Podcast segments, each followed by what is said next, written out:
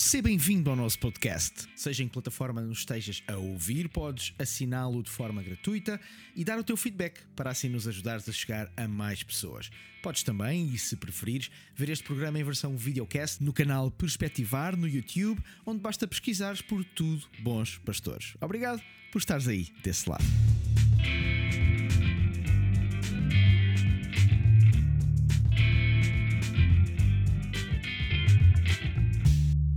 Seja muito bem-vindo ao oitavo episódio do Tudo Bons Pastores. Esta é a primeira temporada. Aliás, hoje é o encerramento da nossa primeira temporada, se assim podemos chamar. É o último uh, uh, programa desta videocast e podcast desta série. Durante estes uh, episódios fomos falando de assuntos relativos àquilo que nós prometemos ao início. Falar sobre a vida, a fé, o ministério, a cabeça sempre sem truques. Acho que prometemos, aliás, prometemos e creio que cumprimos à boa moda, uh, sei lá, não dos nossos políticos, mas pelo menos para chefes religiosos, para membros do clero, não estamos nada mal em relação ao cumprimento das nossas promessas. Uh, voltaremos, se Deus quiser, e Ele permitir também já agora, e nos der paciência e nos der agenda, alguns entre os meses de setembro e outubro para uma segunda temporada e novamente para falarmos sobre alguns aspectos importantes e interessantes e, como tenho prometido, voltaremos com alguns convidados. Como sempre, vocês já sabem quem é o painel residente desta tertúlia magnífica a que chamamos Tudo Bons Pastores, os meus queridos amigos Carlos Cardoso, o pastor Carlitos e também o Tiago Cavaco, pastores respectivamente da ICMAV e da Igreja da Lapa, dois amigos incríveis que uh, uh, tenho feito ao longo dos anos e com os quais tenho tido um enorme gosto e prazer em partilhar desta, desta tertúlia. Hoje está-me a dar para chamar tertúlia a isto. Vamos a isto. Hoje vamos falar sobre descanso, descanso ativo e descanso passivo, mas como é o último episódio da temporada, vamos responder algumas das perguntas que nos foram deixando ao longo da, desta mesma temporada. E portanto, antes de falarmos de descanso, vamos responder a algumas das perguntas. E eu tenho um comentário, que não é uma pergunta, mas que eu vou trazer aqui, porque é uma provocação a um de nós. e eu vou trazer aqui para cima da mesa para o visado comentar. Mas eu acho que vai, eu acho que vai ser bom. Lembrar-te, já sabes que estamos em podcast e em videocast, por isso estás a ouvir-nos de um lado, mas até dá mais jeito no outro é facílimo. E se estejas-nos a ouvir ou a ver, já sabes que no YouTube podes subscrever o canal e se estiveres a ouvir o podcast, podes assinar o podcast, é gratuito e assim sabes sempre que também temos um novo episódio. Meus queridos, como estão vós? Vejo que bem, toda a gente com um ar veraneante. É verdade, eu até estou ao, ao ar livre e tudo. Quer dizer, na prática é na varanda, eu estou na varanda de casa. Estou em Tavira, estou em Tavira. Ora, aí está. Não digas onde, Carlitos, melhor, ainda vai aparecer aí pessoal para dormir em tua casa. Tá bom, tá bom, pode ser, pode ser. Nomeadamente teu. Pode ser, pode ser, pode ser. Vê as coisas pelo lado positivo. Se for eu e a minha família, mesmo assim somos menos do que se fosse o Tiago e a família dele. Ai, ai, isso, é, isso tinha que alugar um prédio, tinha que alugar um prédio, pá. são, só, são só quatro crianças. Crianças já não são. Crianças, salve seja. Salve jovens seja. e adolescentes. Jovens e adolescentes. Enfim, vamos às perguntas. Vamos começar por perguntas. Eu vou. Elas não são dirigidas a nenhum de nós em específico, por isso vou lançá-las e um, vão pegando vocês. A primeira pergunta que eu acho muito interessante, uh, um, aliás, vou fazer duas perguntas do Marcelo Freitas, uh, que nos salvo o erro que nos vê do Brasil, normalmente sempre nos deixa comentário nos vídeos do YouTube. Ele faz duas perguntas que eu acho muito pertinentes. A primeira delas, uh, ele pergunta se no caso de igrejas mais pequenas, onde só há um pastor, devemos prestar contas à liderança da igreja, ou seja, aos, deduzo que seja ao corpo de líderes da igreja, ou a um outro pastor, mesmo que de outra igreja? Pareceu uma conversa, uma pergunta muito pertinente. Meus queridos, vocês têm mais experiência do que eu em dirigir igrejas. O que é que vocês acham? Hoje, para dar um, um break ao Carlos, eu até me ofereço para vir primeiro. Carlitos, portanto, Uh, bem, sabes, a primeira coisa que me ocorre é que se a pergunta foi feita ipsis verbis, como tu disseste, não deve vir do Brasil, porque no Brasil não se diz mais pequeno, porque, porque eles não dizem mais pequeno, para eles dizer mais pequeno é igual a dizer mais grande. Ah, aqui, mas é do Brasil, porque aqui diz no caso de pequenas igrejas. Eu não ah, adaptei a linguagem. Pequenas, é que disseste mais pequenas. Ah, okay, então, okay. então, então foi, foi erro, é desculpa. Porque, no caso sabe, de pequenas igrejas. Yeah porque, porque, a pessoa quando vai ao Brasil, essa é uma das coisas que, tem, que, que eu fico sempre a tentar não dizer mais pequeno, porque soa muito burro lá, como, como se a pessoa dissesse aqui mais grande. Mas, bem, eh, tentando entrar logo nessa pergunta, e, e aqui eu não sei, claro, dependendo de, de, da perspectiva eclesiológica de cada pessoa, pode haver perspectivas diferentes. Eu acredito que o compromisso que nós temos com a nossa igreja local é distinto. Portanto, há um sentido de fidelidade um, que nós devemos ter com o pastor da nossa igreja local ou com os pastores da igreja local, que nós não somos, na minha perspectiva, não somos chamados a, a ter com nenhum pastor de outra igreja local. Isto não quer dizer uhum. que não aprendamos com pastores de outras igrejas, mas o sentido de autoridade sob o qual nós nos colocamos voluntariamente, porque ninguém é obrigado a fazer parte de uma igreja local, significa o reconhecimento nessa igreja, nos seus pastores, nos seus diáconos, nos membros, um, do cuidado que Cristo tem connosco. Portanto, eu não sei se percebi inteiramente a pergunta, Ruben, mas eu creio que qualquer necessidade que nós uh, temos, não significa que a Igreja tem sempre uma resposta para todas as nossas uhum. questões e que tudo é resolvido pelos pastores. Mal de nós estávamos se tivéssemos de resolver todos os problemas de todos os membros das nossas certo. igrejas. Mas é, é verdade que há um sentido de fidelidade que é à moda da encarnação de Jesus. Portanto, Jesus uhum. veio mesmo em carne e osso, e é por isso que o nosso compromisso com a nossa igreja local é mesmo um compromisso de pessoas de carne e osso que nós conhecemos, que podemos tocar, podemos ver que estão lá.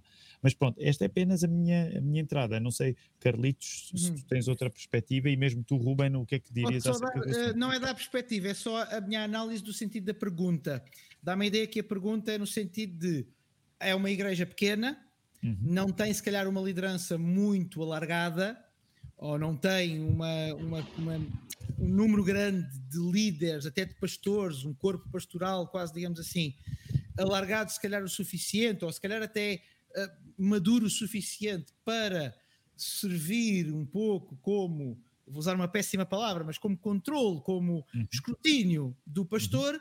e eu creio que a pergunta nesse sentido é caso a igreja em si seja de facto de índole mais pequena e com uhum. poucas condições na liderança, se faz sentido encontrar um pastor fora daquela igreja que possa servir uh, como um escrutinador ou alguém a quem nós prestamos contas. Creio, e o Marcelo provavelmente estará a ver, porque pela, pela indicação que ele nos dá, ele é sempre um dos indefectíveis. Se eu estiver enganado, uh, ele que me corrija, mas fiquei com a, percepção que é esta, é este o sentido da pergunta.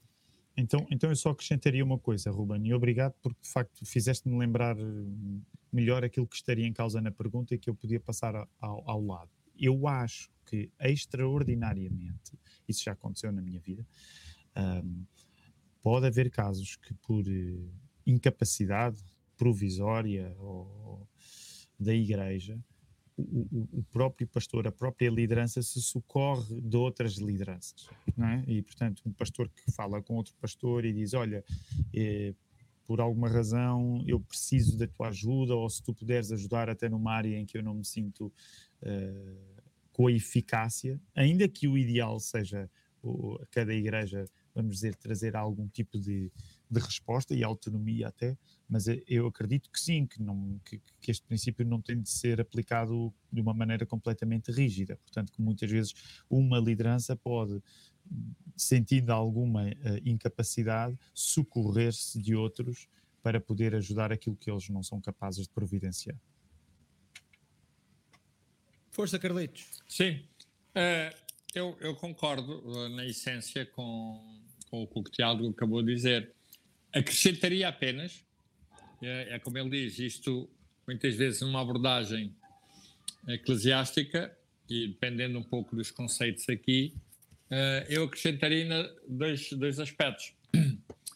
Um deles tem a ver com o facto de que se é uma igreja, porque aquilo que eu percebi, o nosso amigo Marcelo, ele fala de uma igreja pequena, ou de uma pequena igreja, como diz o, não é? como é usado no Brasil. Em primeiro lugar, vamos ter que pôr aqui contextos culturais. O que é uma pequena igreja no Brasil, igreja.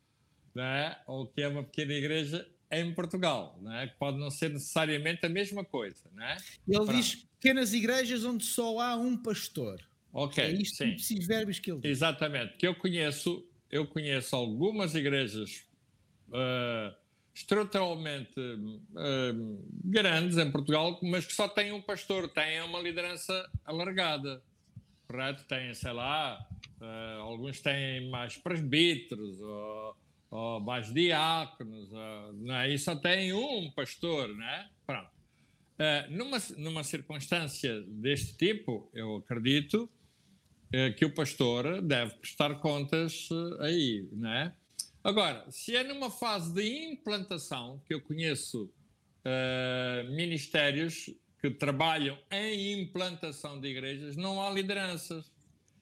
E aí eu penso que uma das funções de um plantador de igrejas é exatamente nesse processo de plantação de igrejas é estabelecer uma liderança e treinar a liderança e, posteriormente, com ela, partilhar depois decisões importantes do próprio crescimento processual da Igreja em, em, em, fundação, em estabelecimento, não é?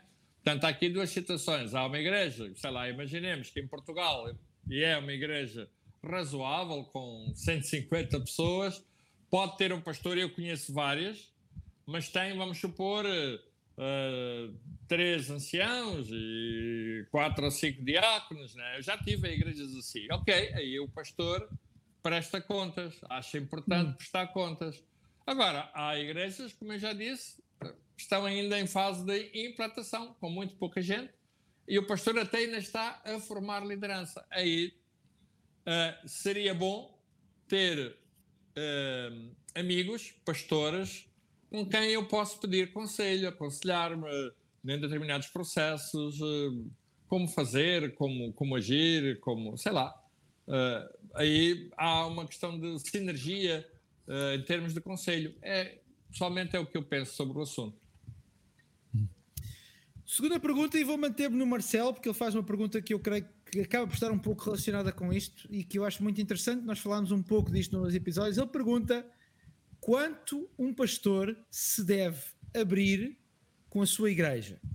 Abrir, creio que no sentido de mostrar a sua vida ou aquilo pelo qual está a passar, eu pelo menos eh, coloco nesse, nesse, nesse contexto. Em cima da mesa. Queres avançar, Carlitos? Sim. Olha, uh, eu uh, pessoalmente, em muitas circunstâncias ao longo da minha vida, enquanto pastor, estou a falar na qualidade de pastor, tenho uh, aberto a minha vida uh, às pessoas. Eu nunca tive problemas.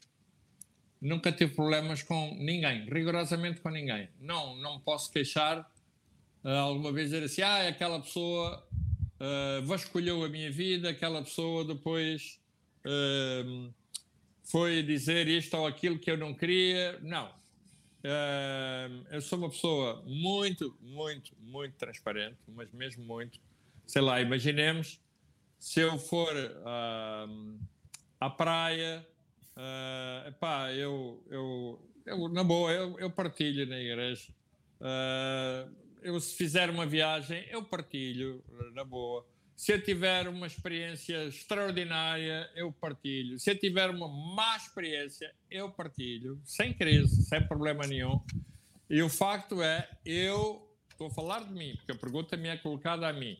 Uhum. Uh, eu nunca, nunca mesmo, nunca, zero, teve problema com quem quer que seja no uso ou no abuso uh, da minha vida partilhada com as pessoas. Eu até me tenho dado, confesso, não é? que em muitas circunstâncias até me senti mais descansado em partilhar. Houve situações que eu vivi, hum. situações familiares, não é? é? Por exemplo, a minha mulher já teve uma bulimia, uma depressão. Como é que tu escondes isso? Como é que tu vais esconder isso à igreja? Não tem como. É bom até as pessoas ouvirem da tua boca. Eu já tive uma filha, não é? Afastada de Deus, uh, afastada da igreja, uh, engravidou solteira. Como é que tu escondes isso? Como é que tu escondes isso às pessoas? Até é bom que seja as pessoas ouvirem da tua boca, certo? Porque assim ouvem sem especulação. Não há especulação, ouvem da boca do pastor. O pastor chega lá, olha, passa-se isto assim, quero que vocês saibam da minha boca aquilo que efetivamente está a ocorrer. Portanto, vocês estão a ouvir da boca do pastor. E já agora, quero-vos pedir orações pela situação que eu estou a viver. Há alturas certo. em que sou eu a orar por vocês, agora é a vossa altura de orar por mim, que eu bem preciso. A única, a única coisa que eu acrescentaria, porque, uh, e, e Ruben, seria interessante depois também ouvir-te a ti, tu estás só a fazer as perguntas, mas tens certamente também uma perspectiva acerca das respostas. Já lá vou, já lá vou. A única coisa que eu acrescentaria, uh, e eu e tu, Ruben, podemos confirmar que, por exemplo, uh, depois do Carlitos partilhar isso, ele, o pastorado do Carlitos de facto é um reflexo destes princípios, é? de alguém transparente. Ninguém, ninguém dirá sobre o pastor Carlos Cardoso. É uma pessoa muito reservada, nunca sabemos bem o que é que é. Portanto, é, é, é, o Carlitos é, é, um homem de coração cheio e, e, transparente. O que eu acrescentaria, e talvez um pouco uh, neste sentido, uh, com características diferentes daquilo que, que marca o, o, ministério do Carlitos, é que, partindo do princípio que é objetivo, que nós, como pastores, e como o Carlitos disse bem, não somos chamados a nunca a mentir, nem hum. hipocrisia. Portanto, não podemos estar numa posi posição em que estamos a falar uma coisa que não fazemos, ou, ou, ou que estamos a, a dizer o contrário daquilo que é a nossa vida. Agora, tendo isso em conta, eu acredito que uh, não significa que tudo aquilo que um pastor atravessa a nível de dificuldades tem de ser detalhado ou contado à igreja, não é? Porque, por exemplo, é interessante, Carlitos, o caso que tu, que tu deste, eu, eu, eu acho que de facto são, são casos que na sua dificuldade, uma doença na família ou mesmo até um problema do, do afastamento, a igreja precisa de lidar com eles. E portanto é, essa postura de transparência que tu falas é, ela é uma questão de obediência à palavra. Uh, agora também é facto que em casos diferentes, e eu recordo, até porque já falámos no passado aqui no programa também, por exemplo, em casos em que o pastor atravessa uh, um, momento difícil a nível de, de, de, de tristeza, trevas, depressão, burnout, esgotamento, seja o termo que preferirmos usar, não significa que, que a igreja tem até a capacidade de administrar toda a informação acerca disso. Também foi isso, também foi isso que, por exemplo, aconteceu na Lapa. Ou seja, desde um período em que o meu cansaço começou a, a, a ter um tipo de manifestação que já estava a transformar as minhas capacidades, a, a igreja só foi informada disso uh, quando a questão tornando-se mais aguda colocou o presbitério na posição de já ter de providenciar uma solução. Atenção, certo. e não estou a querer fazer regra desta experiência, mas, por exemplo, quando a igreja percebeu que eu estava esgotado e precisava de, de, de parar, já o grupo dos pastores, o presbitério, estava a dizer: vai acontecer isto. Precisamente por reconhecer que, vamos imaginar que o problema era colocado antes de haver uma solução. A capacidade de uma assembleia providenciar a solução poderia ser desastrosa, não é? Imagina uma igreja a começar a dividir-se com um pastor estourado uh, e, e, e, e, a tentar, na melhor das intenções, providenciar a solução para isso. Podia ser uhum. pior emenda do que o soneto. Portanto, aí eu acho que se exige sempre alguma sabedoria mais bíblica possível de trazer a informação também quando já uma solução está em curso para que não fique sobre o discernimento de uma assembleia um, uma decisão que vai além das suas próprias capacidades. E, portanto, hum. nesse sentido, sim, eu acho que por mau que sou, mas há espaço aqui para uma gestão sábia de informação.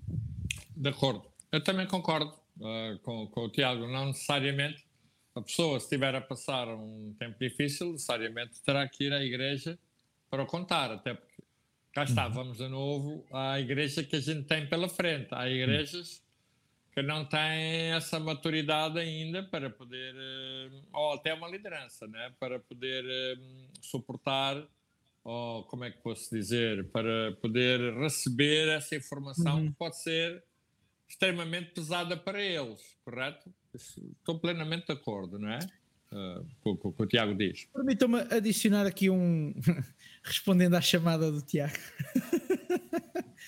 Eu acho que há aqui uma coisa também importante uh, e, e, tem a, nós estamos a falar, nós estamos a pensar sempre em situações, uh, pelo menos agora o Tiago está a falar, em situações mais graves ou, ou mais profundas. Uh, eu acho que é importante também nós distinguirmos o que são situações passageiras ou que têm poucos reflexos na vida da igreja e, aquele, e, e, e, que muitas vezes são mais frutos de carrossel emocional do que outra coisa qualquer, honestamente. E também conheço às vezes algumas lideranças, alguns pastores, algumas figuras públicas que são tão que também põem tudo cá fora, quer dizer, e fazem da igreja, desculpe a expressão, quase que o seu caixote do lixo emocional. E portanto, eu acho que isso também é de um egoísmo uh, às vezes atroz e, e, creio que é um sinal de maturidade de, de pastorado e de liderança saber que uh, uh, os nossos altos e baixos emocionais não têm que ser necessariamente os altos e baixos emocionais da igreja e portanto que há coisas que não edificam a igreja. Há coisas às vezes e, e já me aconteceu ver situações de pessoas que partilham que estão meu Deus e depois na semana a seguir aparecem e está tudo bem, e a igreja até fica. Às vezes a igreja deve perguntar, pastor, está, está melhor? Ou, ou a pessoa X está melhor, e a pessoa fica melhor, mas porque de facto, porque na semana passada, ou há duas semanas, ai, ai, e eu acho que é preciso ter essa maturidade para, uh, um, sermos claros e francos perante situações que nós sabemos que, por exemplo, é uma situação que vai. Uh, vai trazer uma, uma vai ser importante para a igreja o Tiago estava a falar da situação dele. É óbvio que a situação dele era importantíssima para a igreja. As pessoas não podiam deixar de ver o, o Tiago a pastorear, a pregar, a fazer as suas ações normais um, e sem saberem o que é que estava a acontecer. É óbvio. Ou, por exemplo, tu deste os, os teus exemplos da vida pessoal, Carlitos. Óbvio que sim. São coisas que é importante partilharmos, até para as pessoas uh, perceberem, às vezes, que nós, se calhar, nos próximos tempos não vamos estar tão bem como costumávamos estar e para as pessoas poderem também orar por nós, interceder por nós, por aí fora. Mas há uma grande diferença entre isso e, volto a dizer, fazer da igreja, da, da congregação, uma espécie de caixote onde nós despejamos, ao domingo então, de cima do púlpito, todas as nossas emoções, boas e, e más. E eu acho que esse é talvez um desafio entre percebermos o que é mais passageiro e o que de facto se calhar é mais, menos circunstancial na nossa vida e se calhar precisa que nós possamos trazer para cima da mesa e explicar às pessoas, até por uma razão. E esta para mim é uma coisa que às vezes uh, uh, às vezes dou, dou, por mim a pensar o quão importante é, e foi uma, por exemplo, foi uma das razões que me vou a falar de uma forma tão aberta daquilo que eu passei em termos da saúde mental, que é nós somos humanos o facto de pregarmos e de estudarmos a palavra de Deus e temos uma chamada para o ministério não nos torna, uh, não nos tira da nossa humanidade. Portanto, nós continuamos a passar por dificuldades, sejam elas de que índole for, continuamos a ter problemas familiares, continuamos a ter problemas internos, interiores, continuamos a ter uh, incoerências interiores com as quais temos que lidar e, portanto, uh, é normal que passemos pelas coisas e tirar também essa capa de super-homem que um bocadinho os ministros uh, têm, às vezes porque a querem ter, outras vezes porque as pessoas os querem ver assim. Yeah. Olha, deixa-me só dar aqui um exemplo muito prático uh, de uma situação uh, que eu vivi há muitos anos. Como eu disse, a minha mulher teve uma, uma doença, um distúrbio alimentar, um distúrbio alimentar que é bulimia. Né? A bulimia, para quem não sabe, é a pessoa que hum, tem uma baixa autoestima, uh, come muito, não é? E depois vai vomitar e perde peso, vai perdendo peso, vai perdendo peso.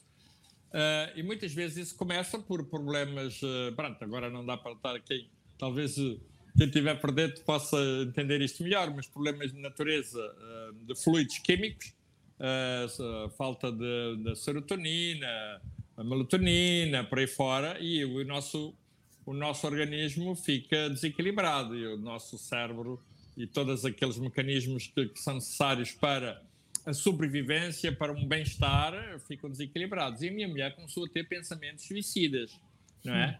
Começou a ter pensamentos suicidas. E a determinada altura, quando a situação se agravou, eu tive que pedir ajuda. A quem é que eu fui pedir ajuda? Eu fui pedir ajuda ao João Martins, que estava na altura era o diretor do Desafio Jovem, e a Bertina Tomé, que era psicóloga e também psicoterapeuta. E o João Martins, eu não tinha condições de ter a minha mulher em casa, porque a situação era extremamente grave. E o João Martins disse: Carlitos, olha, traz a Nana para aqui para, para, para a instituição, lá em Fanhões, uh, nós vamos cuidar dela durante oito dias. A Nana vai ser medicada, Uh, vai fazer exames, era o doutor João Hipólito, psiquiatra, vai fazer exames, pá, vai, nós vamos cuidar dela, vai dormir, vai comer, também tem a ver com a questão alimentar, como eu estava a dizer, trá-la para aqui. Eu fui levar a minha mulher. Quando eu chego ao Desafio Jovem, mesmo estacionar o carro, quem é que me recebeu? Dois moços que eram que estavam a fazer a recuperação no Desafio Jovem, que eram da minha igreja foram os dois recepcionistas que eu tive. Imagina, eu nunca poderia esconder, porque ela, ela entrou numa entrou numa quinta-feira à tarde e eu tinha cultos na, na, na, na, na, na sexta à noite e no domingo uh, de manhã. Imagina, eu ia esconder o quê? O que é que eu ia esconder? Não podia esconder nada, porque toda a gente sabia que a minha mulher, eu não sou uma, eu não sou uma figura uh, que se esconda, não é? Então, toda a gente sabia que a Nana estava no desafio jovem.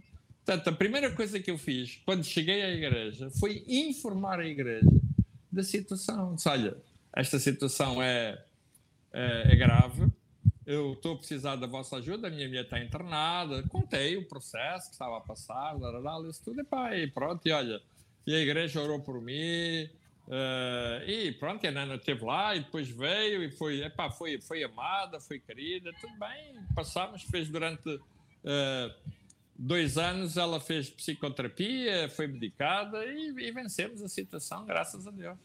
Graças a Deus. Terceira e última pergunta, obrigado pela partilha, Carlitos. Eu acho que é sempre incrível quando nós falamos de situações uh, específicas e obrigado por partilhares uma coisa também tão, tão ao mesmo tempo tão pessoal. É yeah. só da tua igreja, mas eu acho que faz faz todo o sentido. Hoje o programa está sério, hoje até estou. É, ainda, ainda, não chegou, ainda não chegou ao fim. Ainda não chegou ao, ainda não chegou ao fim. Ainda, não chegou. ainda há tempo para uma história daquelas. Ainda há, tempo, ainda há tempo para a gente rir, rir e chorar ao mesmo tempo. Mas estás a fazer bem, Carlitos, guardar sempre o clímax para o final do é. episódio. Vou ter que ver ou ouvir tudo. Última pergunta de hoje, uh, e é uma pergunta um bocadinho mais, uh, menos específica, mas mais sobre o ambiente e sobre o nosso país. O ambiente, não o meio ambiente, o ambiente hoje em dia não se pode. Até nos dias que nós estamos a gravar isto, está um calor em Portugal. Oi. Parece que abriram a quinta janela do inferno. Enfim, uh, passando à frente. Uh, o, de, de, um user que, salvo erro, se chama Now Here Human. Pareceu-me ser este o user. E a pergunta é exatamente esta: deduzo que seja alguém que não está em Portugal pelo teor da pergunta. E antes de fazer a pergunta, apelo ao vosso poder de síntese para ainda conseguirmos ir ao nosso tema de hoje como é ser protestante num Portugal católico e quais as diferenças fundamentais entre o catolicismo e o protestantismo hoje? Ui! Eu posso pegar. Infelizmente não tenho aqui o, o, o, livro que vou sugerir que a pessoa compre, que curiosamente escrevi. surpresa! É, surpresa! Carlitos, não há um programa que o Tiago não venha ah, para aqui ah, vender o livro. Mas é ele, ainda não, ele ainda não nos deu o livro, ele ainda não nos deu o livro. Pois não! Não, olha que, olha, olha, que não é, olha que não é verdade. Este que eu, que eu estou a mencionar, eu quase tenho quase a certeza se eu não vos ofereci, olha, mas eu não então, tenho. Estou enganado, que é o cuidado com o alemão, né? chama-se cuidado com o não, alemão. Não, é um ainda não tenho. Não, não tens? Então vou, vou, tratar disso. Claro que pronto, sim, vou tratar disso. Pronto, pronto. Porque como é um livro que, que, que, que é dedicado a Martinho Lutero, então há, há, muitas questões acerca de diferenças substanciais entre catolicismo e protestantismo que eu acho que o, que o, que, que o leitor, que, que o ouvinte do podcast poderia beneficiar. Claro que, atenção, Estou a dizer este livro porque, obviamente, vêm os trocos para mim, vender livros é importante. E, e, estão a ver, vocês que até têm igrejas que muitas vezes mais facilmente as pessoas pensam assim, e grandes igrejas, grandes negócios podem ser feitos no contexto da Ilsong ou da ICMAV, e depois sou eu aqui da Igreja da Lapa que está sempre aqui a tentar vender, vender coisas. Mas pronto, isto apenas para dizer que um, eu acho que a diferença substancial está na fonte da autoridade. Portanto, para, para um protestante, a fonte da autoridade primeiro é a Bíblia. E isso é aquilo que explica que nós sejamos pessoas obcecadas com a Bíblia, ainda que de maneiras diferentes. Porque temos aqui um pastor da Ilsong, temos aqui um pastor batista e temos um pastor da ICMAV. Portanto, há sensibilidades diferentes entre nós, há diferenças entre nós, mas todos nós, em último grau, acreditamos que a autoridade última é a palavra, é a palavra de Deus, uhum. que se sobrepõe ao poder que nós temos para interpretá-la. O que é que eu quero dizer com isso? A Igreja Católica também acredita que a Bíblia é a palavra de Deus, mas acredita que o poder de interpretação último cabe à instituição Igreja. Portanto, uhum. a tradição e a importância que a tradição no catolicismo tem significa que o, o, o, sucessor de Pedro, segundo a convicção católica, o Papa, tem uma autoridade que deve ser reconhecida por todos os católicos e, e, essa autoridade é o que determina o que a Bíblia diz ou deixa de dizer. Nós acreditamos que o poder último é da palavra. Portanto, eu diria que essa é a importância superior. A partir daí, vêm muitas outras diferenças, mas pelo menos eu gostaria sempre de, de, de encaminhar para aí, uhum. porque também é isso que explica que para nós a magia, permitam-me dizer desta maneira, a magia para nós é de facto aquilo que existe quando cultuamos a Deus e a leitura da palavra, o cântico da palavra, um, a palavra vista nas ordenanças, na ceia e no batismo, e a pregação da palavra são coisas que para nós têm um fogo especial, que com todo o respeito que temos ao catolicismo não encontramos lá da mesma maneira. E pronto, tentei ser civilizado e, e sim, sim, eh, como é que se diz? Com, com síntese. Mas o que é que vocês diriam? Já. Yeah. Carlitos. Yeah, olha, eu uh, ainda iria acrescentar aqui alguma coisa. Claro, o, o Tiago resumiu isso perfeito, não é? Perfeito, eu não, não, não, não, não faria melhor. Uh, mas o que eu direi, eu já fui católico, correto? Eu já fui católico. Uh, eu cresci na Igreja Católica. Eu só me converti a Jesus quando eu tinha 20 anos. Eu ainda fiz missas em latim. Certo? Em latim. Né? Daquelas, desculpa-me os, os, católicos agora mais contemporâneos, mas eu já sou daqueles católicos da arte rupestre, né? De, né? Que era Domino Vobisco, e nós, a malta mais jovem que estava na igreja, dizia: O teu pai é um Francisco. Sabe que a missa era em latim e a gente não percebia nada, rigorosamente nada. O que havia nem era a palavra de Deus. Hoje os católicos ainda têm a Bíblia também. Ah, eu tenho algumas versões católicas, mas antigamente era um missal. Era um missal. Eu eu não tinha Bíblia, tinha um missal. Eu ajudei, eu fui, eu ajudei a fazer missa porque eu fui escuteiro do CNE, do Corpo Nacional dos Escutas, que era católico, e eu tinha que ir ajudar, fazia parte para eu poder dar o meu nozinho na gravana, na, na, naquela sarote que os escuteiros têm, a boa ação, eu ia ajudar à missa. Então a missa, o padre fazia em latim, eu não percebia nada, eu só uhum. sabia que ele dava-me uns toques quando eu devia levantar isto ou levantar aquilo, etc, etc, e era o que eu fazia. Uh, mas era um missal, nós seguíamos um missal, portanto, nem sequer uh, a Bíblia, naquela altura, uh, as pessoas tinham acesso a ela, não era fácil. A outra questão só que eu gostaria de, de, de, de chamar, também trazer para aqui é, há uma diferença entre o protestantismo e o evangelicalismo. Porque, por exemplo, há pessoas que pensam que os evangélicos são protestantes e não são. Deixa-me só dizer que, que, que, esta é uma discussão interessante, porque, porque Carlitos, deixa-te ir, mas, mas eu depois não, vou força, querer mexer força, aí também. É, é, é, só para mostrar a tal diversidade dos protestantes. Mas diz, diz, sim, avança, avança, Carlitos. O que eu ia dizer é assim: o protestantismo, não é assim? Uh, tem a ver com a reforma. O evangelicalismo não tem a ver com a reforma. Aparece posteriormente ao movimento pietista.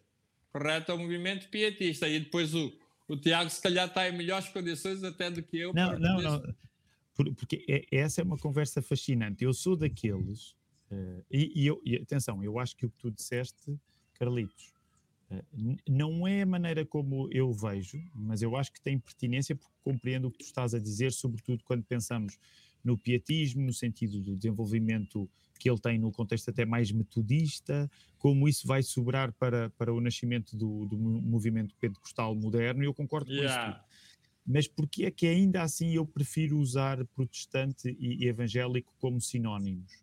Porque é verdade, eu concordo que se quisermos, a palavra evangélico geralmente indica uh, um desenvolvimento de uma sensibilidade mais contemporânea e recente, mais dos últimos, não chega a 200 anos, exato, exato. dentro do protestantismo, e geralmente em igrejas, como tu disseste bem, institucionalmente menos ligadas à chamada reforma clássica, no sentido que estamos a falar já metodismo, pentecostalismo por aí fora, mesmo até eventualmente entre os batistas, mas é verdade que, por exemplo, Carlitos, e esta é uma razão pela qual eh, eh, uma das razões que, que, eu gosto de usar sinonimamente.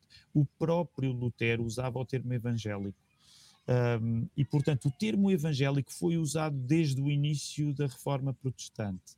Claro que nós sabemos que, na prática, hoje em dia, quando pensamos em evangélicos, não estamos necessariamente a pensar em luteranos, mas também é verdade, Carlitos, que quando tu vais para algumas das denominações mais clássicas, como os luteranos, até como os anglicanos em Inglaterra, sempre hum. foram denominações com espaço para uma sensibilidade mais evangélica. E dou apenas o, este exemplo último do, dos anglicanos, que eu acho que passam por uh, crises complicadas mais na Inglaterra, e tu tens setores muito liberais eh, muito outros mais próximos da Igreja Católica, mas tens setores profundamente evangélicos que nos deram homens notáveis como o John Stott, e tu próprio falaste no John Stott.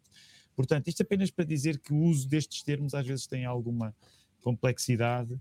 Uh, e pronto, é só para dizer que, por exemplo, eu sou daqueles que usa o termo sinonimamente. Para mim, protestante ou evangélico é a mesma coisa, tendo em conta que depois a pessoa pode meter-se em alguns, algumas necessidades de explicar uh, sensibilidades distintas que existem. Sim, eh, eu, eu, eu da essência eu concordo com, contigo que, uh, digamos, os evangélicos são, como é que eu ia dizer, uma outra geração posterior, contemporânea do protestantismo. Mas uhum. a questão é, se tu fores ver a história, uh, aliás, houve até um conflito, houve sempre um conflito, porque os protestantes, na, é, na época, rejeitaram uh, aquilo que teve a ver posteriormente com os evangélicos, até em Portugal. Até em Portugal. Por exemplo, eu vou dar aqui um exemplo. O COPIC não, é? não se identifica com os evangélicos.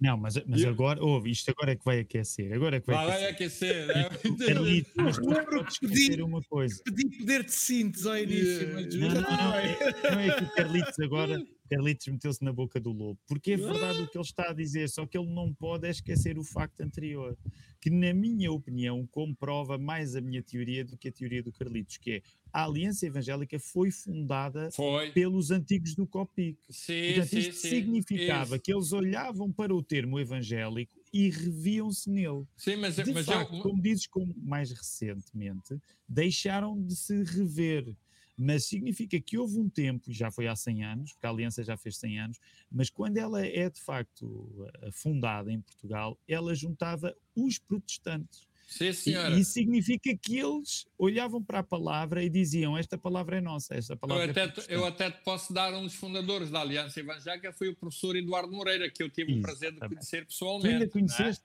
É? Conheci pessoalmente, o professor Eduardo Moreira. Eu tenho um livro dele onde ele fala muito sobre isso, que se chama Vidas Convergentes. Vidas Convergentes, um Vidas, clássico. Eu nunca li. nunca leste? Olha, vale a nunca pena li. ler. Ah, muito interessante, não é? Uhum. Nós aí temos um historial. Há realmente mistura-se, de facto, aí. Mas se quisermos ir para sermos mesmo aí na essência das coisas, na essência, no, ou seja, para irmos ao detalhe, ao rigor, há uma diferença. É? Há uma diferença. E às vezes a diferença começa exatamente na aceitação. Por exemplo, os evangélicos muitas vezes eh, rejeitam a história eles são muito centrados uh, apenas nas suas próprias experiências. Suas, e até às vezes as suas experiências valem mais do que aquilo que ao bocado tu citaste, que as escrituras dizem. Os protestantes não.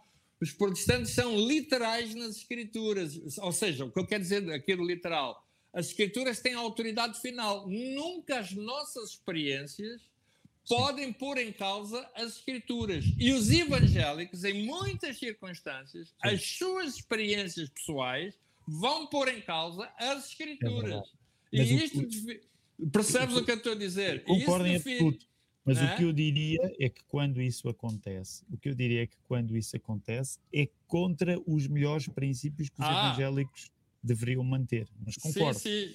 Por isso é que eu, eu prefiro insistir, se calhar, às vezes idealizando até, uh, ao, ao, distinguir, ao, ao não querer distinguir protestante e evangélico, corro o risco de idealizar um pouco, reconheço, tendo em conta que as sensibilidades estão aí e, e, e estão à vista de todos. Mas, Olha, mas, deixa, mas sabes, Deixa-me só dizer, desculpa, deixa-me só dizer assim. Eu, eu, eu, eu, programa, quer dizer. Eu estou a gostar muito desta Olha, os, os, evangélicos têm assim, os evangélicos, por exemplo, vou dar aqui um, um exemplo dos evangélicos. Deus é bom porque eu fui curado. Esta é própria dos evangélicos. Os protestantes não, Deus é sempre bom, independentemente de ter sido curado ou não seres curado. A Bíblia diz que Deus é bom e Deus é bom. Acabou. Pronto, Os é, evangélicos, é, na, sua, na, sua, na sua essência, eles põem assim: Deus é bom. Olha, eu fui curado, Deus é bom. Faz mas, parte mas aí o que eu diria é que sou, o que eu diria são os evangélicos mais, mais esquecidos da verdade bíblica. mas não, eu compreendo, mas, eu compreendo a crítica. Compreendes a crítica, não é? Estás a saber? Ou seja, eu estou a ir aqui ao rigor. Estou a ir ao Deixa-me pôr aqui Deixem-me pôr aqui uma estaca no terreno. Isto tem que, temos que ir ao almoço, aquele almocito. Exato. Temos, Não, só por, eu vou só pôr uma estaca no terreno. Eu, eu, eu, eu, eu deixei-vos ir por, por, um lado da discussão, porque acho que faz, e acho que é importante, e acho que são, são coisas que nós não falamos. Uh, eu confesso uh, que ao ler a pergunta, lia não tanto pelo, por um lado teológico, ou dogmático, ou eclesiástico, mas mais olhando para o. Ou seja, eh, pareceu-me alguém curioso a tentar perceber. Eu sei que Portugal é um país católico, eh, como é que é fazer parte de uma minoria, de uma. Eh, das palavras que era do Pinheiro de Azevedo, de uma imensa minoria protestante ou evangélica, ou como vocês quiserem, quiserem chamar. Portanto, eu acho que a pergunta é um bocadinho mais secular do que eclesiástica. E posto isso, vou, vou responder àquela que é a minha interpretação da, da, da, da, da pergunta, porque provavelmente uh, uh, quem está fora, e, e, por exemplo, pensando numa realidade como a do Brasil, ou como os Estados Unidos, que são sociedades profundamente ligadas à religião, à igreja, onde a comunidade eclesiástica continua a ter, e o rito eclesiástico uh, continua a ter uma profundidade e um enraizamento enorme na sociedade, o que faz com que muitas vezes as, as discussões terminem e uh, uh, acabem por ir dar, acabem por dar à foz na igreja e no pensamento bíblico, numa sociedade como a portuguesa, como grande parte da europeia, nem sempre é assim. Aliás, uh, por exemplo, numa cidade, aqui vou, vou fazer esta diferenciação, numa cidade como Lisboa, em que hoje é muito secular e as igrejas não têm um grande papel um, político, uh, de, de, mesmo em, em, relação à atualidade, uh, mesmo em relação à vida das próprias pessoas. Eu diria que uma grande parte das pessoas que vivem nos polos urbanos neste momento, não, não tenho dados, mas certamente no Pordata, que é uh, onde há estatísticas sobre Portugal, grande parte das pessoas nos polos urbanos não frequentam a igreja com regularidade. Nos polos rurais, isso já é um pouco diferente, especialmente uh, no, no, no, norte de Portugal. Mas o que é que isso significa? Isto significa que uh, isso esbate muitas vezes um bocadinho a nossa minoria enquanto uh, protestantes. Vou usar, vou usar este termo para, para, para tentar abranger toda a gente. Porquê? Porque de facto o Estado e as autoridades e ao mesmo tempo as próprias pessoas acabam por conseguir um distanciamento nem sempre perfeito entre uh, as diferentes as diferentes religiões e as diferentes e eu falo por mim porque já algumas vezes, por exemplo, enquanto igreja nós nos sentimos de certa forma colocados de lado pela fé, ou seja, por sermos uma igreja, confesso que sim, tenho alguns relatos disso, não os vou contar agora, mas uh, uh, são relatos mais às vezes pontuais e que têm mais a ver com algumas sensibilidades políticas do que propriamente com a realidade do país e o dia a dia. Graças a Deus, vocês estão aqui, são minhas testemunhas, nossas igrejas estão de porta aberta, não temos problemas, não temos medo de que de hoje para amanhã uh, possa acontecer alguma coisa, seja pelo governo, seja porque há um maluco ou outro que está contra aquilo que nós dizemos. e portanto, numa sociedade muito secularizada como é a, a, portuguesa, mas especialmente até a europeia, uh, eu acho que essas, essa, essa, essa diferença se esbate um bocadinho. Eu se queria se quis só dar o lado da, da, atualidade, porque me pareceu que a pergunta tinha um bocadinho mais a ver com tens isso, razão, mas adorei a discussão. Mas adorei a discussão. Os veteranos, os veteranos desta conversa, que sou eu e o Carlitos, é que quiseram dar o reflexo daquilo que é dois evangélicos ou, ou protestantes juntos, que é rapidamente uh... se engalfinham falando de qual deve ser a verdadeira interpretação, a verdadeira interpretação da palavra. Não é nada! O que está escrito é isto, não é isso, é mentira! A vírgula não está aí, está claro. Este, bem que podíamos ter guardado, nós provavelmente não está ainda 100% certo, mas iremos fazer um, um ao vivo em setembro, outubro, salvo erro. Ainda não está fechado, portanto não há. Podíamos ter guardado esta questão. Ainda estão em negociações, em negociações, Exato. em negociações. Mas é pá, podíamos ter guardado esta questão para o ao vivo, porque eu levava dois parzinhos de luvas de boxe, um gongo, tandem, e pá, e tínhamos resolvido logo ali o assunto. Partimos para o ringue, partimos para o ringue. Bem, eh, o programa vai longo, mas eu acho que podíamos guardar aqui alguns minutos, já que estamos a chegar a férias. E eu acho que este é um tema tão importante: o descanso. O descanso passivo e o descanso ativo. Eu quis colocar estas duas questões porque acho que são duas coisas absolutamente diferentes uh, e absolutamente essenciais. Permitam-me balizar um bocadinho a discussão para não corrermos o mesmo risco corremos agora nesta última pergunta. o Carlito está agora em descanso ativo, ou seja, em descanso passivo, aliás. Não está a fazer nada, está a descansar da sua vida. Acho eu, digo eu, pelo menos é, é a minha percepção está a ter o seu tempo de verão em Portugal, de descansar, pensar na vida dele. Ele que está aqui a poucos metros da reforma, está quase a chegar ali ao final. Da reforma, não no sentido do movimento reformista da Igreja, da reforma no sentido Forma do movimento em que Mas olha, de ter uma profissão estou mais, ativa. Estou mais perto do que tu pensas, pá. Estás a ver? Eu sei, eu sei. Estou, estou mais perto, estou quase a andar de mãos dadas aí com o cavaco, pá. Estás a ver? E aqui, eu esqueci. É mais um bocadinho, é mais um bocadinho. Ora, eu ia para lá e ela vir para cá, estás a ver? Eu, aqui, eu, disse, eu disse que tinha uma provocação e eu vou fazê-la. Porque alguém ah. comentou e eu quero um, eu quero um comentário eu quero um comentário do Visado sobre esta frase, porque a Marisa Moraes, nos nossos vídeos do YouTube, creio que foi no último, comentou o seguinte: o Tiago Cavaco, no fundo, é pentecostal. Ah, é, é, é, no fundo ele é pentecostal. vocês sabem, vocês sabem que sempre que alguém diz isso, uh, para mim, isto é sério, para mim é sempre um elogio é sempre um elogio, porque eu creio que já, já, já conversámos acerca disto algumas vezes.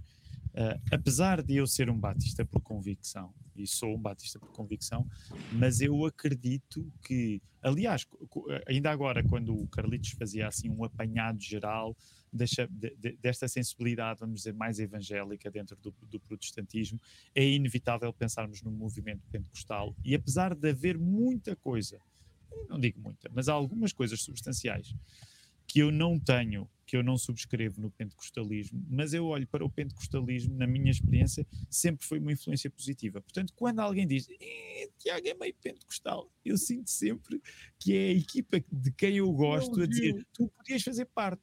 E isso para mim é um elogio, porque se é uma equipa que eu gosto e eles dizem: Olha, tu podes jogar connosco. Isso é, é, das melhores coisas que podem ser ditas. Portanto, para mim é sempre, não é uma acusação da qual eu, eu, eu tenho de defender, pelo contrário, é um elogio. Agora, só há uma coisa má, que pode vir a ser má. É, imaginem que eu aceito o convite. Portanto, fiquem preparados. Porque um é, pá, oh, convite, oh. Tu queres um cartão de membro da ICMAP? Dou-te chapa. Depois o pessoal não pode mandar-me embora. Depois não pode mandar Há aqui transações já de pastel. Enfim, exatamente, parece que o mercado de transferência está aberto. O mercado de transferência está aberto. Está aberto. Bem, pergunta muito rápida. Como é, porque é difícil às vezes para os pastores pararem, por razões óbvias, porque têm uma igreja a seu cargo, porque têm, porque às vezes, como falávamos há bocadinho, não têm, se calhar, equipas de pastores e líderes capazes de assegurar funções vitais durante a sua ausência. Um, a minha pergunta é tão simples quanto se calhar complexa, que é como é que um pastor faz descanso passivo? Ou seja, como é que um pastor para os motores? Tira-te para mim, para mim, para quem quiser. Não, olha, uh, eu tenho uma equipa de pastores, uh, portanto, que, que, são sete, não é? Que são sete, trabalham comigo Portanto, eu posso mesmo parar uh, o, o, meu trabalho ministerial, porque estou absolutamente descansado que tudo está a correr uh, sobre rodas, como a gente costuma dizer. Né? A única coisa que eu mantenho uh, e que faço sempre, né, mesmo de férias, é ler a palavra e orar a Deus e manter a minha comunhão com Deus. Isso não tem. E ser fiel nas minhas ofertas, Continuo a fazer isso porque a igreja não vai de férias, uh, Deus não vai de férias. Quem está de férias sou eu, mas Deus não está. E a igreja também não está. Então, isso não tem descanso nem ativo nem passivo. Nem passivo. eu continuo a ser fiel nas minhas contribuições financeiras para com a igreja, mesmo eh, de férias. Continuo a ler a palavra, tenho a Bíblia, trago sempre. Agora podemos trazer no telemóvel, é uma maravilha. Uh, continuo a orar. Olha, quando eu vou fazer as minhas caminhadas na praia, ainda ontem mesmo e hoje vou, vou, vou ter um tempo. Geralmente faço ali uma hora a orar, a pedir a Deus, uh, agradecer a Deus uh, por tudo aquilo que Deus tem feito na minha vida, pelas coisas boas, as coisas até menos boas e que me fizeram crescer. Aí isso eu faço sempre. Isso não tem descanso nem ativo nem passivo. O que tem descanso mesmo é aquela atividade ministerial que eu, que eu tenho, sim. Oh, Carlito, posso, posso, só fazer uma pergunta, puxando aqui um bocadinho a tua experiência, porque tu já pastoreaste igrejas com, se calhar, com uh, características mais pequenas, ou seja, hoje tens uma equipa de sete pastores, líderes, mas provavelmente na tua caminhada já tiveste alturas em que isso não existiu. Não, exatamente. E a minha pergunta é: como é que tu fizeste nessa altura? Olha, eu vou-te contar. Eu estive na Figueira da Foz e era, eu era presbítero de uma igreja, o pastor era o meu primo. E eu, eu dividia as férias com ele. Ele hum. tirava 15 dias e durante os 15 dias eu ficava à frente da igreja. E ele tirava os outros 15 dias para ele regressar e eu vinha de férias. Eu certo. fiz isso. Eu fiz isso numa igreja pequena, mais pequena, onde não havia esse alargamento de, de liderança. Eu fiz isso várias vezes. E com muito prazer. Portanto, não convém toda a gente de férias ao mesmo tempo. Não, não, não convém todos ao mesmo tempo. Gestão de recursos humanos. Sim, sim, sim, sim, sim, sim, sim. Tiago, conta-me, tu também tiveste uma fase, já falámos sobre isso algumas vezes, mas tiveste, tiveste uma fase de descanso. Um, uh, passivo, uh, fruto também daquilo que tu passaste em termos de, de, de, de esgotamento. Tu tens vários termos para isso, e há bocadinho os, os enumeraste. Um, esse é um tempo que somos obrigados a tirar. Eu também o fui, já contei o meu testemunho aqui noutros sítios. Mas pergunto teu sobre o tempo, o descanso que nós precisamos de tirar, que não somos obrigados, mas que contribui se calhar para o nosso equilíbrio. E uh, vou, vou pôr isto, uh, uh, vou-te dar um, um gancho para tu agarrares se quiseres, que é olhando para trás o que é que tu gostarias de ter feito em matéria de descanso que se calhar não fizeste e que podia se calhar ter-te ajudado a manter o tal cansaço mais controlado, porque cansado, creio que todos nós somos testemunhas, por vezes nos sentimos cansados, mas cansado no sentido às vezes mais controlado do termo e mais circunstancial do termo. O que é que tu olhas para trás e disse assim, pá, se eu soubesse o que sei hoje, teria feito isto no que toca ao descanso, teria que feito isto no que toca, se calhar, ao desligar um bocadinho. O que é que tu terias feito? Desculpa estar a dar um gancho tão específico, mas. Não há nada mais difícil de fazer do que fazer nada. Uh, e por isso é que descansar é um mandamento.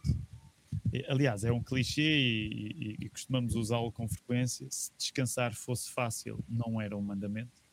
Uhum. Deus não precisa de mandar fazer-nos coisas que nós naturalmente já fazemos, mas Ele precisa de, de, nos mandar coisas que naturalmente nós não fazemos, não mentir, não ter outros deuses diante, diante dele, por aí fora.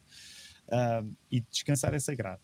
Portanto, significa que a coisa mais difícil de fazer, neste sentido, é não fazer nada, porque implica descansarmos em Deus. E isso é a coisa mais difícil que existe na vida. Para mim, uma das melhores coisas que me aconteceu foi a coisa mais difícil que me aconteceu também, foi precisamente esse período sabático. Porque hum. uh, impõe, quando nós descansamos, somos impostos ao nosso verdadeiro valor. E o nosso verdadeiro valor não é a capacidade de manter o mundo a rodar. Esse é o trabalho de Deus. E isto pode parecer uh, absurdamente simples, mas é muito difícil nas nossas almas. Portanto, de, um dos conselhos que eu daria a mim próprio mais novo é uh, não confundas trabalho com lazer. E eu passei muito tempo, ainda hoje luto com isso. Uma coisa é lazer, aquilo que nós fazemos para lazer, ver um filme. Uh, podemos fazer muitas coisas onde nós nos julgamos a descansar, mas não estamos necessariamente a descansar, porque descansar significa um parar que é eu desisto de controlar. Não no sentido de uma anarquia, de, de, de não, não sermos responsáveis durante o tempo em, em que, que, estamos de férias, mas no sentido em que descansar é aquele tempo em que nós temos de lidar com o facto de quem mantém o mundo a rodar e quem tem as coisas nas suas mãos não somos nós, mas é Deus. E durante muitos anos a minha maneira de descansar não casava bem com isto, portanto eu não conseguia dissociar-me de uma opção por controlo. Hoje também ainda não consigo, mas já ensaio melhor desistir de controlar. Portanto, eu hoje ensaio um pouco melhor essa desistência. Continua a ser difícil para mim porque eu sou um controlador por natureza. Uh, e, e, é difícil, portanto, desistir de, de, querer controlar, mas é isso que o descanso é. Por isso é que o prazer, Deus é a favor do nosso prazer, porque o descanso é, é nós sabermos que Jesus tomou conta de tudo e a partir daí nós não precisamos de acrescentar nada. O que não significa que deixamos de trabalhar, mas significa que trabalhamos sabendo que Deus já, já fez tudo. E termino com uma analogia que faz muita diferença, que não sei se nós já conversámos acerca disto nestas conversas, depois ao final de algumas delas nós já não recordamos tudo.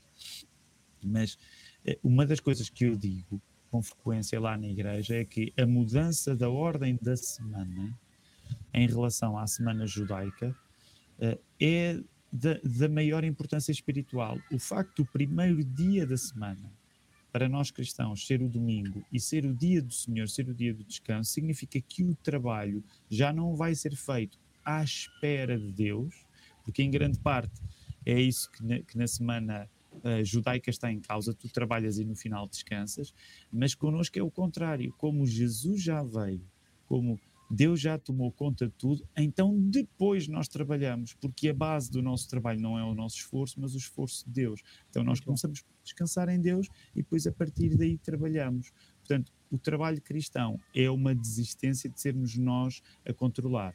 Isto não significa que os judeus também não acreditam neste valor, eles também acreditam, mas de facto a, a ordem da semana deles ainda, simbolicamente, ainda não consagra em Jesus tudo que é necessário para a nossa salvação já ter sido feito por Deus. Olha, muito interessante, gostei, dessa, gostei desse sim. apontamento, Tiago. Sim, muito sim, eu também. Muito bom. Porque acho que esse lado da primícia, e nós, nós falamos uhum. muito das, das, das primícias, aliás, o Carlinhos estava a falar, as ofertas. Dízimo, não é? É isso, mas o facto de tu começares uh, a tua semana, de facto, e encarando o domingo, neste caso o dia do Senhor, um, acho que é um, é um, é um kick-off absolutamente extraordinário. Eu, eu, eu, em relação ao descanso, uh, trazer aqui um bocadinho também a minha experiência, uma das coisas que eu percebi, ainda preguei isso há relativamente pouco tempo. Uh, até há um clipe aí que, uh, de um minuto com exatamente com aquilo, praticamente aquilo que eu vou dizer agora, mas o, o, o, o que eu me apercebi ao longo da, da, especialmente quando passei pelo burnout, foi que um, o descanso é importantíssimo e o meu burnout foi a ausência de descanso, ponto. Uh, claro, há sempre outras coisas, mas em esmagadora maioria foi a ausência de descanso. Mas um, ehm, eu acho que nós precisamos olhar para, olhar para o descanso conforme ele foi, ele foi, ele foi criado uh, por Deus. E eu olho para o descanso nunca como um caminho, mas sempre como uma ferramenta. Ou seja, o descanso não é um caminho para eu caminhar, o descanso não é um objetivo de vida, o descanso é uma ferramenta que eu preciso utilizar tal como outras. Um, e eu acho que essa é talvez uma das. Esse vai ser um dos problemas. Uh, este, este, estes últimos 4, 5 anos com a saúde mental e o, e o advento das conversas sobre saúde mental vão ter um downside, vão ter um, um ricochete que é, uh, e que eu vejo já hoje, pessoas que fazem, criaram um altar com o descanso, fizeram um altar do descanso. E então todas as decisões hoje são balizadas quase à volta da palavra descanso, e isso tem pouco de bíblico, ou seja, o, o, o descanso bíblico que eu vejo, eu vejo sempre como uma ferramenta, lá está, como uma primícia, para um, por exemplo, como um pontapé de saída para aquilo que há de vir a seguir e que não é descanso e que não é. E eu acho que é interessante porque Uh, aquilo que estavas a dizer agora, Tiago, é, é também a maneira como nós encaramos férias. Porque se tu pensares como é que nós olhamos para férias, nós pensamos normalmente em eu estou tão cansado, eu preciso de férias. É, eu preciso de fechar este ciclo de cansaço descansando. E tu chamaste aqui muito bem a atenção para esse facto de que eu acredito que provavelmente o processo do descanso é muito mais o mesmo processo do dia 1 ser o dia do Senhor e do descanso não ser uh, não ser tanto um, um, um, ganhar fôlego porque o que veio de lá de trás foi muito pesado, um deixa-me desligar tudo o que veio lá atrás, mas um preparativo para o que vem à nossa frente. E eu acho que talvez muitas vezes nós acabamos por chegar das nossas paragens, dos nossos descansos, às vezes cansados, às vezes até frustrados, exatamente porque o nosso objetivo foi sempre apenas o de parar a roda que vinha de lá de trás. Um, e esse para mim sempre foi um desafio grande. Eu hoje olho para trás e percebo que as minhas férias antigamente eram muitas vezes é para preciso mesmo parar, eu preciso mesmo descansar. E nunca, nunca era olha, vem um novo tempo, vem um novo ano, vamos parar, vamos, vamos ao mesmo tempo que paramos, que vamos à praia, que temos tempo para estar com os miúdos, vamos uh, olhar para aquilo que vem aí. E vamos olhar muito mais para aquilo que vem aí do que andar preocupados agora com aquilo que aconteceu. Aquilo que está, está feito. Um, e esse descanso ativo a mim parece-me tão, um, tão importante, honestamente, e tão indispensável no nosso, no nosso dia a dia. Por isso é que eu gostei muito da tua, da tua analogia da semana judaica e daquela que deve ser a nossa abordagem. E permitam-me só falar um bocadinho do descanso ativo, ou seja, que é o descanso quando nós estamos no meio da luta e da jornada, porque, quer dizer, ninguém aguenta, mesmo que tiremos dois períodos de descanso uh, passivo, ninguém aguenta estar seis meses em, a bater no vermelho. E eu acho que nós precisamos de encontrar formatos e formas, um, não só bíblicos, eh, desculpem estar a tirar alguma espiritualidade a isto, mas nós precisamos de encontrar formatos e formas humanos para o nosso corpo e para a nossa mente se rejuvenescer, se descansar, se tranquilizar. Eu vou-vos dar um exemplo muito prático. Eu normalmente fico muito desconfiado de um pastor que não tem homens. Muito desconfiado. Alguma coisa, honestamente. Porque eu acho que faz, é tão importante para a nossa vida nós podemos ter, uh, podemos dar ao nosso cérebro, ao nosso corpo, diferentes ocupações que nos permitam variar, respirar outros ares, às vezes conhecer outras pessoas e abrir os nossos horizontes, que muitas vezes o, o líder, o pastor que está tão focado, sempre com a sua cabeça no ministério e não vê mais nada, nem para a esquerda, nem para a direita, nem para cima, nem para baixo. Honestamente, normalmente, na experiência que eu tenho tido, vocês têm mais do que eu, dir-me-ão, regra geral, há qualquer coisa que não está certa. E eu falo por mim porque uma das razões exatamente do, do meu burnout que ocorreu durante a pandemia foi eu perdi alguns dos meus hobbies que eram coletivos. Uh, jogar futebol com amigos, uh, poder ter pessoas cá em casa, uh, eu perdi. E eram hobbies que eu tinha, para mim eram de, de, de grande importância. Uhum. Uhum. Sem dúvida sem dúvida. Eu, eu, eu, tu há pouco falaste só numa coisa e, e, que às vezes ajuda, estas dicotomias são pequenos jogos que às vezes nos podem eh, ajudar, mas que é também a diferença entre trabalhar para descansar e descansar para trabalhar. Eu acho que há espaço para as duas, de facto, mas eu acho que culturalmente a nossa balança uh, receio que em muitos casos possa ser o, o trabalhar para descansar. Um, em vez de descansar para trabalhar.